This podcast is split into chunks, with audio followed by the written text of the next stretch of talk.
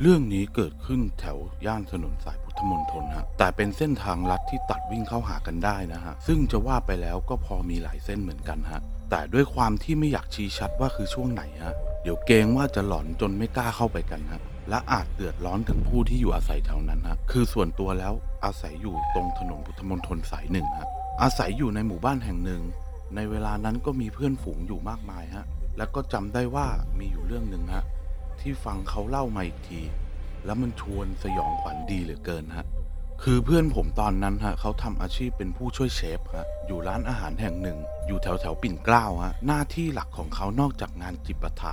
ที่ร้านแล้วฮะ ก็พ่วงด้วยการขับรถไปซื้อวัตถุดิบแล้วไปส่งให้ที่ร้านฮะวันหนึ่งเพื่อนผมก็ไปทำงานปกติฮะ ทีนี้ที่ร้านฮะ กว่าจะเลิกแล้วกว่าจะทำนู่นทำนี่เสร็จฮะ กว่าจะได้กลับบ้านก็ปาเข้าไปเกือบห้าทุ่มเที่ยงคืนแล้วฮะ แถมวันนั้นยังต้องแวะไปส่งน้องเด็กเสิร์ฟอีกคนหนึ่งฮะ ที่อยู่แถวแถวสายสี่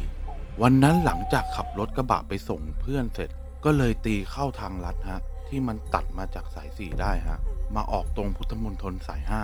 แอบใบให้นิดนึงฮะ ว่าเส้นนี้ขับเข้าไปฮะ จะมีสถานที่ปฏิบัติธรรมด้วยฮะ ตอนนั้นมันดึกมาก เรียกว่าแทบไม่มีรถเลยฮะ พื่อนก็ขับรถด้วยความสบายใจไปเรื่อยๆครับ ถ้าใครเคยมาเส้นนี้จะนึกออกว่าทางค่อนข้างวกวนนะ ริมข้างทางถนน ทุ่งนาสลับกับโรงงานซะเป็นส่วนใหญ่ฮะ ขับไปสักพักไฟหน้ารถก็ส่องไปเห็นเหมือนมีผู้หญิงคนหนึ่งฮะ แต่งกายคล้ายนักศึกษากำลังเดินสวนมา และด้วยความที่เป็นผู้ชายอะนะ เลยอดจะมองหรือชะลอรถดูไม่ได้เลยฮะ ช่วงที่ขับจนใกล้จะสวนกันนะ เมื่อเข้ามาในระยะใกล้ ๆ แล้ว พอเริ่มเห็นผู้หญิงคนนั้นชัดๆ ทีนี้เพื่อนมันถึงกับขนหัวลุกขึ้นมาเลยฮะ เพราะผู้หญิงคนนั้นดูขาวซีดผิดปกติ ตามใบหน้าแขนขาดูผอมเกร็ง มันไม่เหมือนคนธรรมดาเลยฮะ และที่มันแปลกคือเธอไม่ใส่รองเท้าด้วย สายตาเธอที่มองมาดูก็เหม่อลอยฮะ ตอนนั้นเพื่อนค่อนข้างแน่ใจเลยครับว่า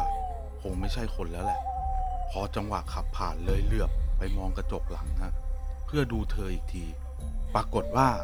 เธอหายไปแล้วฮะหายไปอย่างรวดเร็ว ต้องบอกก่อนว่าปกติเพื่อนคนนี้มันไม่กลัวผีนะ แต่วันนี้มันบอกเลยว่าฉี่แตกเลยฮะ กลัวจนขาสั่นแทบจะประคองรถไม่อยู่ฮะกลับบ้านไม่ไหวกันเลยทีเดียว ทีนี้ผมก็เลยถามต่อไปว่า เฮ้ย แล้วเส้นทางนั้นอดีตเคยมีประวัติอะไรหรือเปล่าวะ มันก็เล่าว่าเหมือนเคยมีผู้หญิงถูกลวงมาฆ่า แต่ก็ไม่แน่ใจ มันหลายปีมากแล้ว ที่สำคัญคือไม่ใช่แต่มันคนเดียวที่เคยเจอ ว่ากันว่าคนรู้จักคนอื่น ก็เคยเล่าให้ฟังเหมือนกัน เหมือนชนิดที่ว่าปากต่อปากเลยฮะ บางคนที่ขับรถเข้าไปในเส้นนี้ตอนกลางคืนฮะ อยู่ๆ ก็รู้สึกเหมือนมีอะไรตกใส่หลังคา หรือแม้แต่บางคนก็เคยเห็นเป็นอะไรวิ่งตัดหน้ารถแล้วหายไปที่ข้างทาง เอาเป็นว่าถ้าฟังเรื่องนี้ นอกจากความน่ากลัว อยากให้เก็บเอาไว้ให้เป็นข้อคิดเตือนใจแล้วกันครับ ไม่ว่าจะไปไหนตอนกลางคืน ยิ่งเส้นทางที่เราไม่คุ้นเคยฮะควรใช้ความระมัดระวังมาก ๆ หน่อยก็คงจะดีฮะลาตีสวัสดิ์ครับ